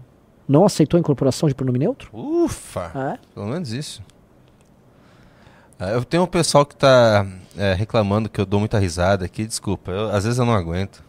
É que eu gosto de ver quando o Renan ele fica realmente impressionado, assustado, eu acho engraçado, sabe? Que nem aconteceu agora. Eu gosto da reação do Renan com essas, com essas coisas. É, ó, obje- Quando eu rir a próxima vez eu vou assim, ó, vou fazer assim. Eu falando. Daí. É, é bizarro. Mas bizarro. continua, continua. Ah, porque tem mais merda? Tem. Estima-se que o tempo médio do puerpério é de seis semanas, começando imediatamente após o parto do bebê. Contudo, esse período pode ser variável de acordo com cada realidade, especialmente quando relacionada à amamentação. Durante essa fase, a pessoa que pariu ou vivenciou uma perda. Oh, mano. Vocês são canalhas. Agora sim, Ai, né? Esse governo tá aí muito porque tem mulher. Grande parte da militância do PT e das esquerdas é feminista e feminina. Essas mulheres sabem que elas são tratadas como uma categoria a ser superada? Porque é o seguinte, a relativização do homem, relativização do homem, há, mas muito menor do que a relativização da mulher e dos espaços da mulher.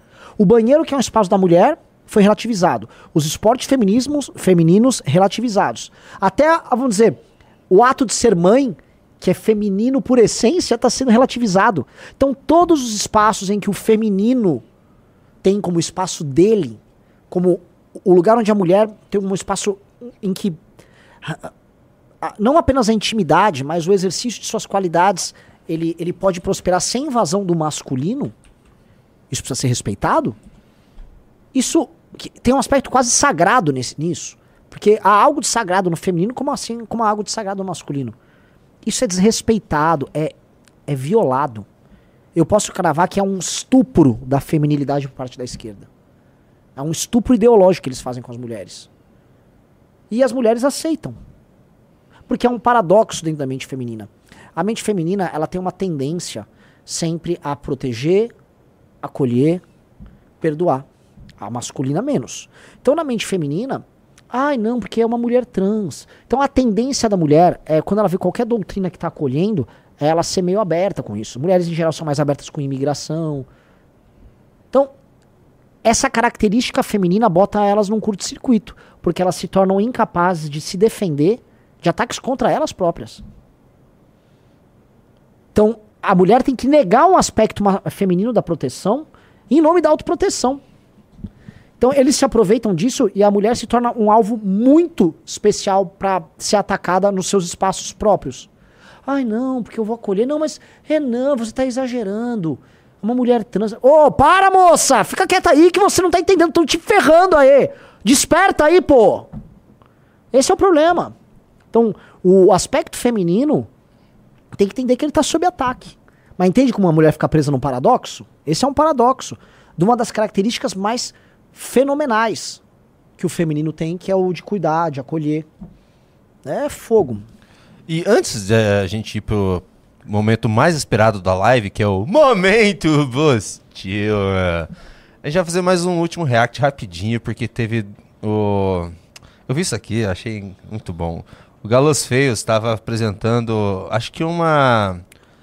É uma pesquisa de dois, é, de dois pesquisadores, na verdade, ali da, do FPR, sobre quem? Sobre o MBL. Ah, sério? É, eu vou dar uma olhada. Eu achei um Assim, sarro. o MBL. Até o jeito que ele tá falando, achei um sarro, cara. O MBL, que é um movimento que acabou, é o mais irrelevante, ele é o mais estudado e o mais atacado. É outro paradoxo, né? É outro paradoxo. Vamos ver. Vamos ver o que, que os pesquisadores falaram sobre o MBL. Que é ele. Para os pesquisadores Pedro Brodbeck e Kelly Prudêncio, a retórica do MBL pega alegações de teor técnico com dados gráficos e argumentação pretensamente racional e a embala com elementos populistas e dramáticos de modo a favorecer a viralização dos conteúdos. O próprio modo como a comunidade de incels, gamers e desempregados crônicos do MBL age no Twitter comprova isso. Qualquer fo Era só isso que eu queria mostrar. né? Primeira coisa, ele acabou de falar que o MBL pega estatísticas e base, dados científicos e faz uso de uma comunicação barulhenta para divulgar. Tipo, como qualquer grupo político no mundo faz. Ele quer basicamente que o MBL pegue um fato, um dado e apresente da maneira mais monótona e chata possível para que ninguém fale disso. Afinal de contas, eles querem que a gente perca as discussões públicas, né? Eles não, eles podem.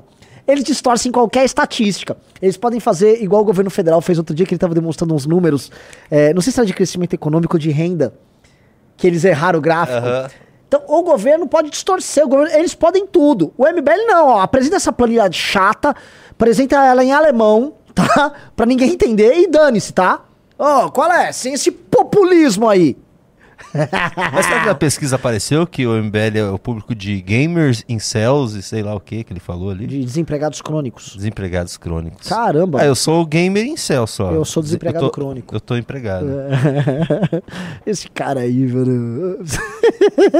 Vocês não Ai. falar nada, mas vamos, vamos. V- Vamos lá, vamos É. para o momento. Isso aqui foi perfeito para abrir o momento Bostil. Isso aqui foi perfeito. Vamos ver o que, que eu vou pegar primeiro pro momento Bostil que hoje tá bom, na verdade. Nossa, Galera, a gente vai começar com o clubes. IDH alto. Só te- Galera, ô, vamos no mínimo cinco clubes. Ah, deixa eu pegar aqui. Nem teve o Renan, que são cinco clubes.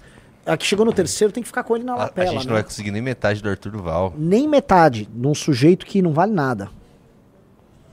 Vamos lá. Então vamos lá, vamos pro momento Bostil. É, esse aqui é do Instagram. O Instagram tem um. Aqui. Peraí. É, acho que eu consegui. Não. Foi ou não foi? Foi. Renan, Ah. isso aqui é o perfil do. STF. Eita! Supremo Tribunal Federal. Correto? Ah. Chegou o PEC das segurinhas constitucionais. Defender a. Constituição? Me sinto pronta. Uma pergunta: por que, que eles têm que fazer humor gay pra essas coisas? Eu não sei. Porque tem que escolher especificamente o humor Que de agência, quem acha legal. É, coisa coisa, de meio agência, é, né? Tipo, mind. ah, é, já já aparece aquela Renata Sorrá, ou aparece alguma piada com a Gretchen. Gretchen, é. Tipo, sério, gente, isso é o humor de uma galera que fora dessa bolha, ninguém acha engraçado. Tipo, é uns humores assim, tipo, é um meme, sei lá, de uma mulher fazendo. Ai! Tipo, ah, diva! Uma di- diva! Ai! É um meme, ai! Vai tomar banho, esses humor chato do caralho. Vamos continuar. Vamos ver, vamos ver. Deve ter uma boa aqui. Tô que nem a democracia. Inabalada. Nossa, cara. O STF é um, tipo assim, é uma- um Supremo Tribunal. Deixa quieto. Federal. Censurado É, pelo é. Censurado pelo operador. jurídico é.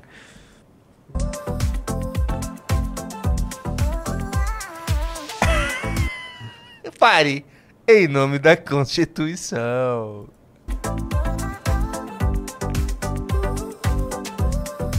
Não, não, ali, ó. Esse meme é usado por uma, é uma marca de camiseta que tava fazendo essas camisetas com esses bonequinhos. Dentro, que é uma, uma galera do campo da esquerda, inclusive. Ponto que eu quero chegar é o seguinte: eles estão absorvendo até uma certa iconografia e estética e memes do campo da esquerda dentro de um tribunal. Vocês não podem achar isso normal, porque eh, o campo simbólico diz muito o que no campo material eles vêm fazendo. Você entende isso, Junito? Há uma correlação. O- A simbologia que eles querem passar reflete também um tipo de ação política que eles vêm adotando e uma corrente de pensamento ou são de pensamento ou uma corrente política. Vamos ver se tem mais. Será que só isso? Nossa. Eles ensinam como usar, inclusive, ali, você viu? ai, ai. Tudo bem. Próximo. Ah! Você já viu esse tipo de meme, né? É uns memes, sei lá, sei lá, parece uma, uma travesti, tipo, ai, ou tipo uns. Uh, aí tipo, ah! Pisou nela! Sei lá, mas. é, Tipo, ok. Engraçado. E esse aqui? Momento Bostil. Super remunerações no Tribunal de Justiça do Distrito Federal. Não, é isso? É. Não, não é Distrito Federal. Tribunal de Justiça do Distrito Federal e alguma coisa. que que é e alguma coisa com T. Mas enfim. O que, que é? Não, agora me pegou. O Tribunal de Justiça do Distrito Federal Territórios. dos Territórios, é isso. Pegou, pagou. Olha lá. Pera, técnicos ganham até 883 mil em um mês.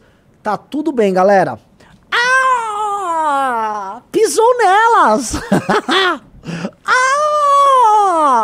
Tá na Constituição. Tá na Constituição, hein? Gostoso demais. Gostoso demais. Esse tá usando essa Ó, figurinha. O privilégio dele tá inabalado. Ah! Ah! 833 mil, pisa nele. Ah! Tem que usar, vamos lá, é, é- é é o regime, temos que respeitar. Pisa nela. Ah! Beijinho no ombro. Mua. 80 883 mil, não gostou, Mona? Só paga, tá na Constituição. Ah! Momento Bostil. Ai, meu Vamos Deus lá, próximo. Ah, Mano, eu vou ficar preso nisso. Sabe uma coisa que eu reparei? Ah. Eu, eu tenho um ator que eu não gosto. E as- todos vocês gostam, e vocês vão ser xingados. É igual gostar de Linkin Park, é gostar do Johnny Depp. Todos os personagens do Johnny Depp são isso sem ser gay. Então todos os personagens dele estão tipo, oh, oh, Capitão Jack Sparrow. Outro dia eu fui ver Medo e Delírio Las Vegas, que ele faz o Hunter Thompson.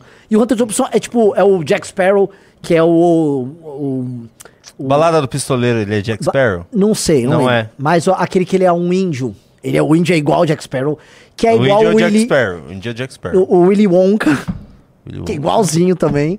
É, tem mais, assim, todos. O Edward Mãos de Tesoura também. Ele é. Ele interpreta sempre o mesmo cara, tipo, "Oh, você quer o quê?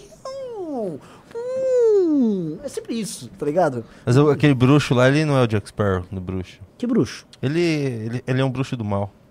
Que bruxo? Putz, olha, eu gosto de Harry Potter, hein? Como é que eu esqueci? Eu É é um bruxo lá daquele Animais Fantásticos e Onde Habitam. Ele é um bruxo do mal lá. Ah, não é todo. Eu, não- eu não gosto, não é que eu, eu defenda e tal. Eu gosto de Sparrow porque eu gosto de Piratas o cara do falou. Renan, Eu claramente gosto só muito de Piratas do Caribe. três filmes com Johnny Depp. Eu literalmente citei uns cinco aqui. E ele ferrou a Amber Heard ainda no tribunal. Eu Ah. sou muito fã dele agora. Alô, você cagou na Eu assisti um cama? filme agora com ela, hein, Renan? Depois desse processo que teve, eles esconderam ela do filme. Ah, é mó, mó bom. Então eu volto a citar. O, o, o índio que ele faz lá no filme, se se é. Eu não lembro o nome, é tonto, não sei é o o. Grindelwald, é verdade. Ele é o, O índio, o Edward Mão de Tesoura, o, o Hunter Thompson, que ele faz, o, o cara da fábrica de chocolate, o Jack Sparrow. Só aqui já listei cinco. E o, esse contar que o Jack Sparrow é uma franquia ainda. Você foi de Amber Heard? Ela é bonita. Gatíssimo. Nossa senhora, Gatíssimo. é maravilhosa. Gata e louca, como toda mulher muito bonita. Muito. Ah. Ah, orra, meu. Assim, E ex do Elon Musk. por isso que eu falei, por isso que eu tava falando bem dela, né? Tenho que estar sapando pro meu amigo Elon Musk. Então você gosta de Grimes? Eu, cara, eu juro pra você que eu estou ouvindo Grimes por causa do Elon Musk. E é bom, Grimes. Ô, Oblivion, uma música dela, bom Ah, eu demais. tava tocando violão Oblivion agora. Ah, é? Ah. Não, ó, o Grimes é muito bom. Now walk about all is my point of view. Ah, eu É gosto pra caramba. muito bom. Não, ela é boa mesmo e diz que ela compõe as próprias músicas. Sim. Outra coisa, ela. Eu entendi um pouco do porquê ele gosta, gosta dela também. A Grimes, ela, ela é uma diva pop, mas ela acena muito pro universo do game. A, toda a iconografia dela vai. Tem um clipe lá dela que. é, não sei o que tem uma coisa com Heroes, esqueci o nome da música, que é claramente ela tá num, enfrentando um vilão. É, tipo assim, é interessante, Grimes. E as músicas são boas. Oblivion. Genesis é muito bom também. Genesis. Bom. Momento Bostil. Olha lá. Nosso amigo Bucetossauro, Renan Santos, postou um vídeo. Nosso amigo Vaginossauro, por favor. Por quê? Não fala palavrões, né? Não é palavrão, é o nome. É o nome, Bucetossauro. Postou esse seguinte vídeo. Ah! Jack Sparrow tá no Alice do País das Maravilhas e literalmente ele também faz um assim. Você tá onde? A balada do pistoleiro é com Antônio Bandeiras, mas ele tem lá também o. Ah, não, é, é o segundo. É o Era uma, uma vez no México, que é com ele, que é a continuação da balada do pistoleiro. Era uma vez no México que tem a Salma Hayek? É. Não. Que tem aquela famosa cena da Salma Hayek? Não. Não tem aquela famosa cena, mas tem ela. Bom, é, vamos assistir então. Olha pra, olha pra lá, para de olhar os comentários. Vamos lá. Oh, as guerreirinhas aqui do Brasil, hein? É, Uma é uma neurocirurgiã e a outra é uma potencial juíza de direito. Então ali claramente reclamando seus direitos.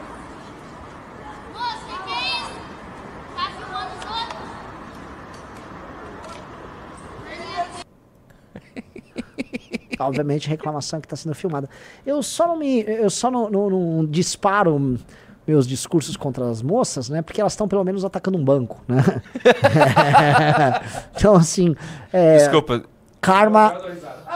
É. Karma is a bitch. A ideologia subjacente ao que é financiado pelo banco tá lá atingindo o banco no final. E pra finalizar o momento Bostil, antes de irmos para as participações, é assim, como eu achei que a dose do momento Bostil seria muito grande, eu coloquei um momento Bostil com participação da nossa lindíssima Amanda Vettorazzo. Opa, temos a Mandita nas ruas? A Mandita nas ruas. Bora que bora. Se você acertar, eu dou 100 reais do Pix. Algumas, no- algumas notícias reais. Você tem que falar qual governo que é. Ou é Temer, ou é Lula, ou é Bolsonaro. Preço do arroz não para de subir e ultrapassa 40%. Ah, bolsonarista. Terra Yanomami registra recorde de mortes de indígenas em quatro meses. Bolsonaro. Governo estabelece novo recorde de gastos no cartão corporativo. Bolsonaro. Governo bloqueia 8,4 milhões do Bolsa Família. Bolsonaro. Remédios terão reajustes e preços começam a subir. Bolsonaro. Foi tudo no governo Lula no ano passado. Me ajuda. Nossa, mentira. Não, o governo Lula no ano passado, não, porque o governo Lula começou esse ano. Não, o governo Lula começou o ano passado. Não, ele venceu no ano passado. Ele venceu em começou- 2022 e Então, ele exerceu em não. 2023. A gente tá em 2024. Não, moça, ele começou esse ano, 2024, que foi elegido Lula. Não, a eleição foi em 2022. Aí ele assumiu em 2000, dia 1 de janeiro de 2023. Aí agora ele já tem mais de um ano de gestão. Foi em 2023. A gente tá em 2024. Não, deixa eu pesquisar. Pode pesquisar, pode. Carregou, deixa. Pode pesquisar. É. Vota. Ela vota.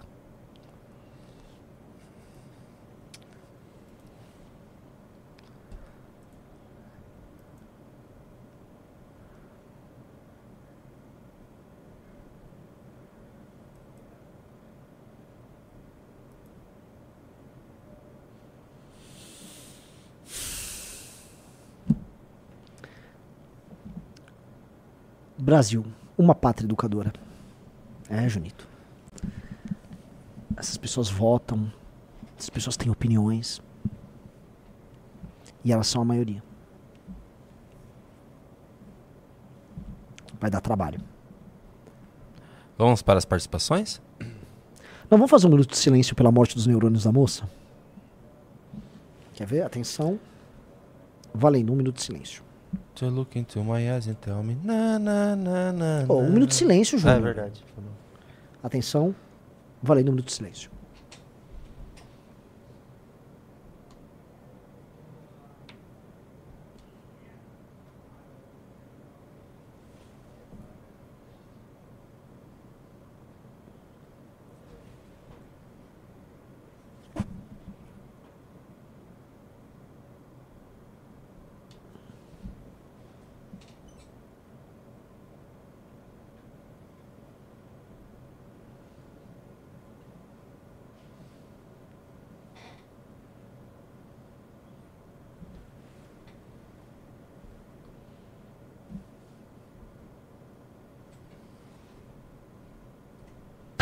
Cavalo. Bora? Já deu um minuto. Eu contei.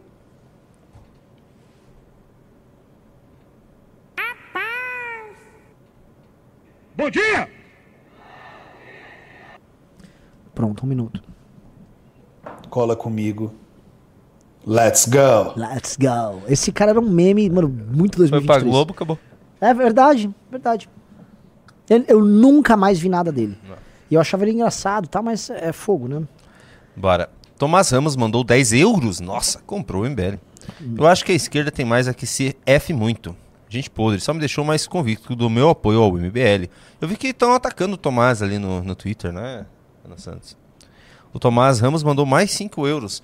Viram aquele perfil imbecil de gado falando que o MBL defendeu o padre? Bolsonarista, tudo uma desgraça também. Puta, eu vi. Tinha um perfil que pegou um print meu em que eu dizia que esta briga recente no fim do ano que envolvia uma CPI do padre não tinha relação com o MBL. E eu tava falando, esquerda, seus idiotas.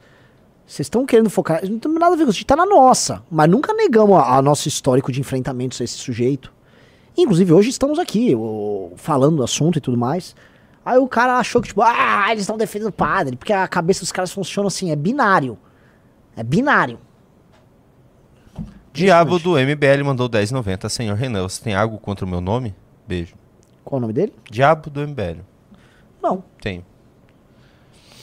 Lorenzo mandou 5 reais. Por que vocês chamaram um propagandista pró-Rússia para uma live do MBL? Ficaram loucos? Ai, meu Deus, cara. Assim, a gente já chamou pessoas que não concordam com a gente em inúmeras lives nossas. Qual, qual o problema? É, o programa do Você- Renato vai ter isso, galera. Renato ele, vai ter. Ele vai, ele vai chamar várias pessoas para conversar o, o, O problema dele front. é pra abordar isso. Se aborda conflitos internacionais.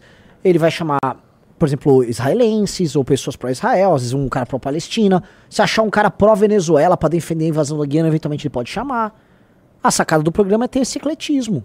Isso não significa que a opinião do Renato ela foi contaminada por isso. Vocês pressupõem que você, vamos dizer, muda de opinião por contato. É tipo uma doença, você aperta assim, ah, virei comunista, virei... Para, pô. O... O Alisson Menegazzo mandou 5 reais. Quem teve renovação automática do clube vai ganhar valete. Tem que enviar alguma informação para alguém? Abraço. Vai. Faça já a sua renovação. Assim, quem tá renovando, quem tá aguardando renovar, bateu e renovou, vai ganhar uma valete. Quem se antecipar e já renovar, ganha duas. O Kikrak Nelly mandou 20 reais. Cansado de estar na maior. Opa, pulei. Ele primeiro mandou 20 reais e falou: Se não me engano, o Padre Júlio é da Teologia da Libertação. E bons padres como Gabriel Vilaverde, Marlon Múcio, Alex Brito, Rafael Tonon, Rafael Brito e Frei Jorge da Paz lutam muito contra essas merdas dentro da igreja. E, e ele manda mais 20 reais e fala: Cansado de estar na maior capital do país e não ter internet. Dar uma chuvinha e cair a luz? é Se você é, paulistano e não quer pagar 3 net, cair 3 e cair as 3, vote Kim para prefeito de São Paulo. Não pode. é- Ele é só pré-candidato a prefeito. Ele é pré-candidato, cuidado aí. E a gente não pode fazer campanha, né? Porque. A nossa lei nós- eleitoral é bizarra. Que lei eleitoral bizarra. E cê- eu vi uma notícia engraçada. Você viu que o Silvio Santos, ele, por, por causa das quedas de luz, ele colocou geradores na casa dele? E ele mora aqui, aqui pra cima, né? O Renato Martins mandou 10 reais. Na sexta-feira vocês reagiram à declaração da Strickland sobre a cultura woke no Canadá. Sábado, ele lutou no Canadá e perdeu por decisão roubadíssima, na Roubadíssima. arbitragem canadense. A gente ia falar sobre isso, É talvez verdade. esquecendo de colocar. Não, não, eu- mas eu assisti pedaços da luta e com os nossos fãs de UFC aqui. Inclusive, a gente tem amigos nossos que são do UFC. Ó, começar o, o Brigadeiro, já foi, inclusive teve parceria com, com o UFC. Ah, Mas amigos nossos lutadores e tal. Temos até um grupo de WhatsApp com lutadores. A galera, assim, unânime. Roubadaço. Tanto que ele tinha que pedir uma revanche em outro país, Estados Unidos, que seja. Vamos lá. Tô procurando aqui. Luca Moura mandou 5 reais. Perdi o acesso do clube recentemente. Assino desde o início. Se eu renovar hoje, eu recebo as duas valetes. Duas valetes. Ele continua. Recomendo o clube e já tenho duas valetes. Felipe Donadi mandou 5 reais. Pede para assinar a Menezes mandar um beijo para o pessoal da Rede TV. Entendedores entenderão. Paulinha Almodóvar, ou como o Bahia fala, Paulinha Almodovar. Ela mandou 20 reais, mas não falou nada. O Birajara Souza mandou 5 dólares. Hoje é meu aniversário, mas quero presentear meu pai com a valete no Brasil. How to do it? Como que o Birajara consegue presentear o pai dele com uma Manda uma mensagem pro Instagram da Valete, explica o que você quer fazer que a gente vai via- viabilizar. Certo. Felipe Dias mandou 5 reais. Martalha não, mano. Fala-se Martinalha. Não leve pro coração. Tudo bem, eu não sei. Nunca tinha ouvido falar. Tomás Ramos mandou 2 euros. Esse Quimpainha é bom, mas o Carluxo. Gustavo S mandou 5 reais. Renan, Hackathon foi top demais. Mesmo sendo bem cansativo. Valeu demais. Agora eu quero ver a gente aplicando tudo que foi É, planejado. o grande Gustavo, saiba que já estamos a aplicar. E assim, ele é muito bom, tá, gente? Esse cara é bom demais. E o hackathon de marketing foi sensacional. O Guilherme L. de Sico mandou 5 reais. Trabalha em jogos e animação e concordo com vocês. A Lei Rouanet, mas o modo que ela é aplicada é um lixo. A Valete Plus tem que ser uma realidade. Eu acho assim, uma, um- a Lei Rouanet, ela delibera sobre um percentual do imposto pago por empresas ser abatido, ou seja, uma renúncia do governo, para este pequeno percentual ser utilizado em projetos de cultura e arte, eu acho assim, podemos partir disso. Não- acho que não há problema nisso. A questão é todo o restante que permite a existência dessa indústria cultural fictícia, todo o restante tem que ser reestudado. E eu acho que a direita tem que ter projetos ligados a isso, sim. Ponto. O Serafim SKN mandou 100 bits e falou: é, MBL vazou recentemente um vídeo da suposta criatura da Varginha e o caso Varginha está em segredo do Estado juntamente com a Operação Prato. Caso o vídeo seja comprovado como verdadeiro, qual seria o impacto na credibilidade do governo e do Estado como um todo? Eu não sei o que é. Nem faço ideia. Ele manda mais 100 bits. Ele fala: o detentor do vídeo completo disse no Instagram que foi divulgado sem autorização e o Vernet gravou a cal onde ele mostrava só uma parte do vídeo. Se quiser, posso jogar no Discord da tropa. Manda, por favor. Manda, eu, eu realmente não sei do que Eu se também trata. não. O Scat mandou. O Scatinho mandou. Ele deu um sub com Prime. A melhor live do MBL. Realmente, a melhor live. É, mas não quero clube do falar. Arthur, né? É a maior live do MBL, a melhor. Vocês, a gente se ama. Mas no fim do dia vocês falam, ah, Renan, obrigado, mas eu tô indo lá no cantinho lá com o Arthur. Tô indo lá no beco com o Arthur Duval. É, O Serafim mandou mais 100 bits, caramba. E avisa o Renan que ele deixou de falar de pelo menos uns 5 filmes fodas com o Depp. Entre eles Platoon, Gilbert Grape, Dom Juan de Marco, Finding Neverland, Donnie Brasco e A Janela Secreta. eu estou falando que ele interpreta em muitos dos filmes dele o mesmo personagem, só com figurinos diferentes. Eu, eu- eu ri do sobrenome do cara, que é Scat. Scat. Ah. E ele falou, cara, é meu sobrenome, não ri, mano. Vixe, tipo aquele Gustavo Scat, lembra? Nos É- é, por isso que eu, é por isso que eu tava rindo um pouco. Tudo bem, desculpa aí, cara. Desculpa. É... Paulinha Almodóvar mandou mais 20 reais. Falou: Nanã, estou fazendo um ano de clube. Mandei mensagem no Insta da Valete para atualizar a forma de pagamento, pois meu cartão foi clonado. Me disseram que entraria em contato, mas até agora nada. Pô, vou falar Não quero perder as minhas Valetes. Pelo amor de Deus, tem, ah, m- cobre lá, eu vou, avisar a galera daqui. Tower White te mandou 5 reais. Já viu o Elon al- alterando real o projeto da Starship depois de uma pergunta do Tim Dot? Tem short disso. Elon até fanfarrão, mas conhece o que faz. Gente, o Elon Musk, eu estou estudando muito ele. ele O Elon Musk é um Musk. gênio, é um dos. Um, ele é reconhecido por todo mundo como um gênio, tá? Todo mundo que já trabalhou com ele tem depoimentos, sim, é uma coisa fora do normal. Tem vídeos dele explicando por aí o motor, o Raptor 2, o novo motor ah, ali da SpaceX. Não é normal um empresário entrar no nível de detalhamento do ponto de vista da química, da física, da mecânica, que um cara entra. Eu não vi isso. Manda de novo o que, que seria, porque eu, eu vou, eu vou querer assistir, porque assim, eu tô, eu tô assustado, porque eu não sabia que existia um cara assim. Ele mandou um projeto da Starship depois de uma pergunta do Tim Dot. E tem short disso. E assim, o Elon Musk pra- participa diretamente da engenharia dos projetos que, do- das empresas dele. Obviamente, o que é muito nítido, assim, ele participa com mais ênfase nos projetos da, da SpaceX. Agora, ele participa da engenharia do- dos carros da Tesla. Tem um, a, a questão dos assoalhos e a parte do fundo do carro, que em vez de usar estampado, ele desenvolveu a, a Giga. hum, Chama. É uma máquina gigante, chama Giga Press.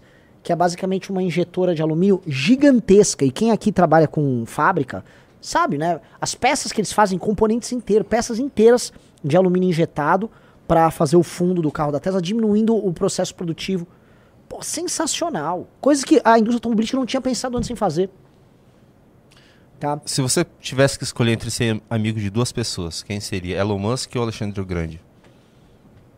Ah, o Alexandre ainda, né? Ainda? Ainda o Alexandre. É. O Alexandre. Mas eu também queria ser amigo do Elon Musk. Eu queria apresentar um pro outro, na verdade.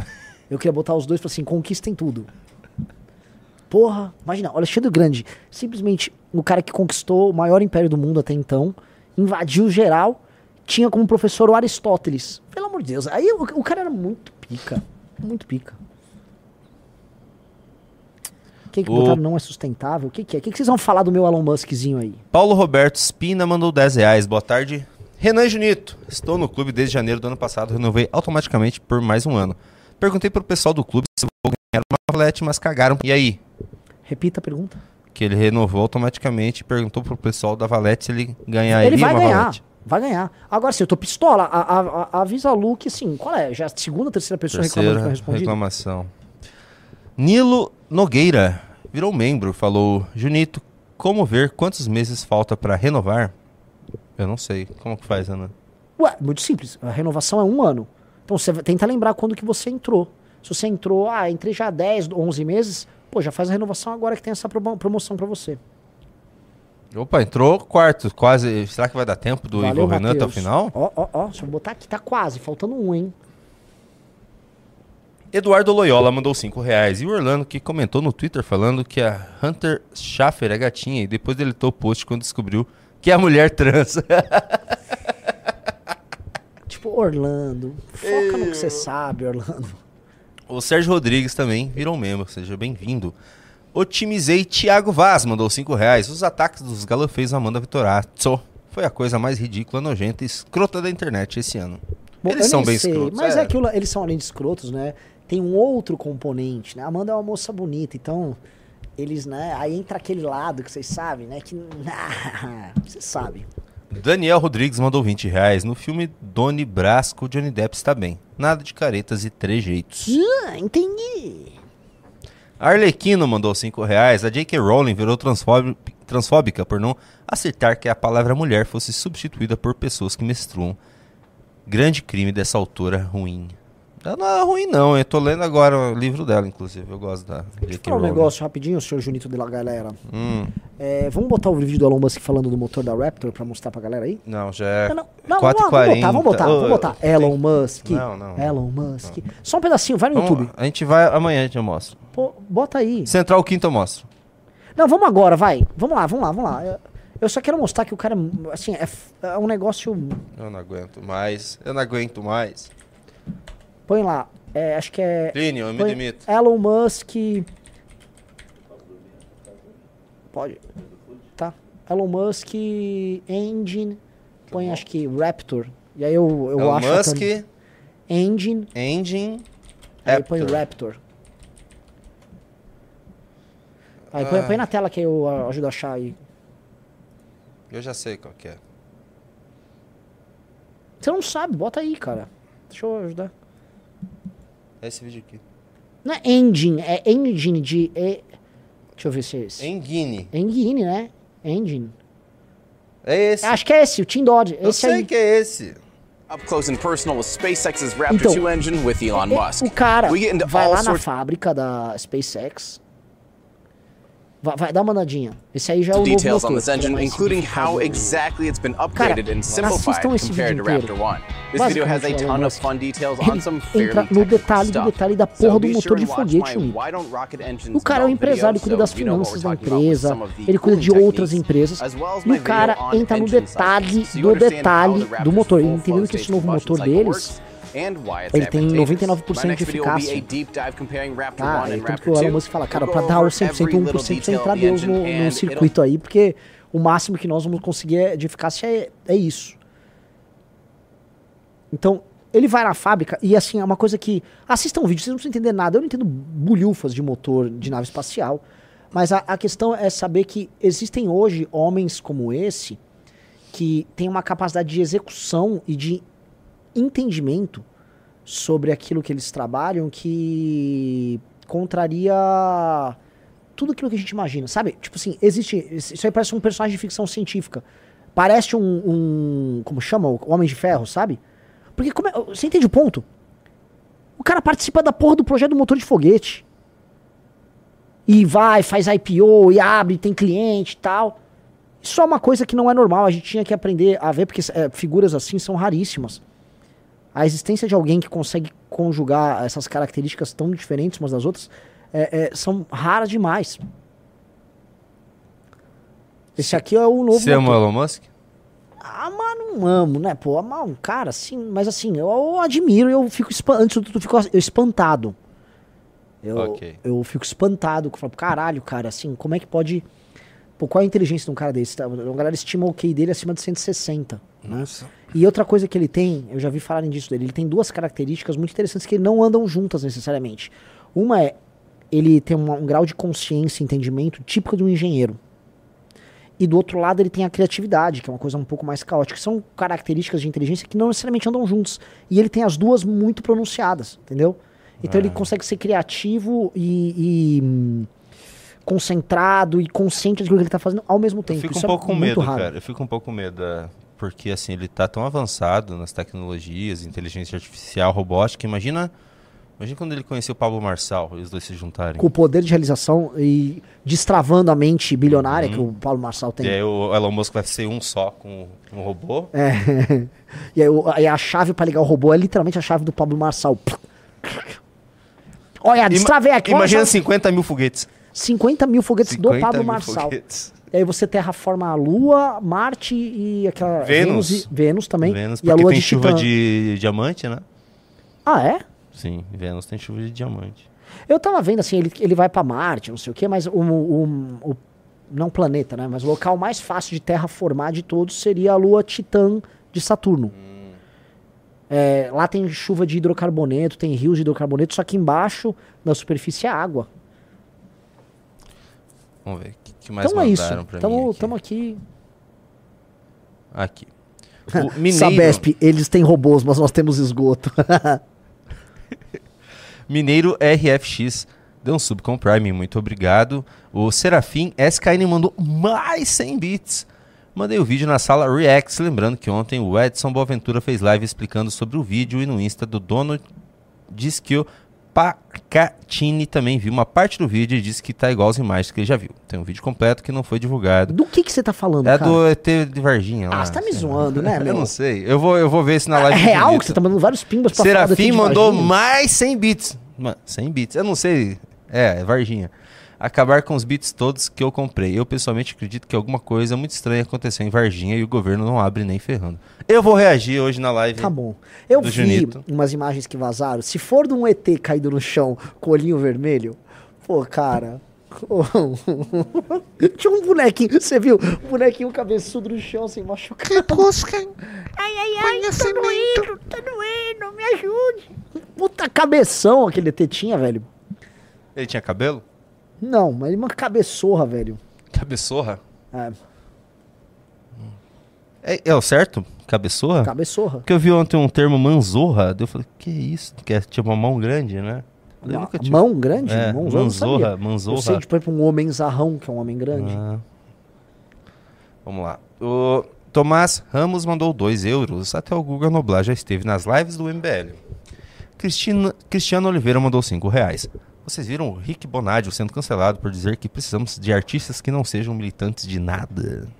Nem sei quem é Rick Bonadio. Eu vi o Rick Bonadio, na verdade. É Ele Bonadio? é produtor. É o cara que produziu, se não me engano, Mamonas Assassinas. Hum.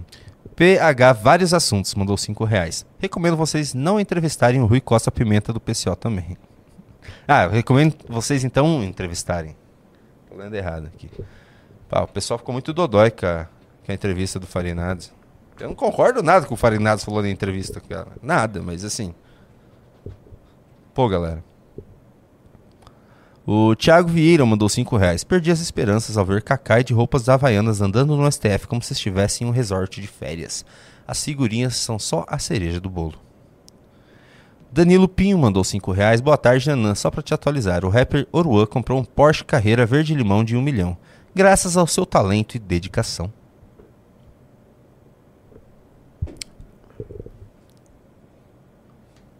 Ô, ô, ô, ô, deixa eu falar um negócio aqui que é mano, muito engraçado, né? Saiu agora no UOL, a seguinte notícia, por isso que mandaram aqui. É, Justiça penhora investimento de líder do MBL por ofensa Burnier da Globo, né? Aí a Justiça penhorou cerca de 10 mil, não sei quanto foi aqui, sei lá. E basicamente, é, eu tenho um processo contra o, o Burnier tem um processo contra mim de anos, né? E foi oferecido pela minha defesa pra pagar lá uma, uma cota lá, não sei o quê, e aí ele aceitou. E aí o. Ah, a justiça pegou, não pegou nada. Foi oferecido lá no processo. Até quando você lá, tá lá, né? Tal. Os caras, não, ele. Calma, homens. Calma. Que gentinha. Eu não sou o cara que não paga nada, de acordo com eles. Calma aí, relax. Você tá pagando um processo? Tô. Tô, tá O aí. que, que você fez? Eu basicamente tinha escancarado certas práticas governistas do Burnier. Ah, entendi. Bem óbvias, né? Mas aí não sei o que acontece que você falar sobre práticas governistas de um jornalista da Globo, você termina condenado. Mas, né? Rick que Bonadil era o produtor do Charlie Brown Jr. Ah, é?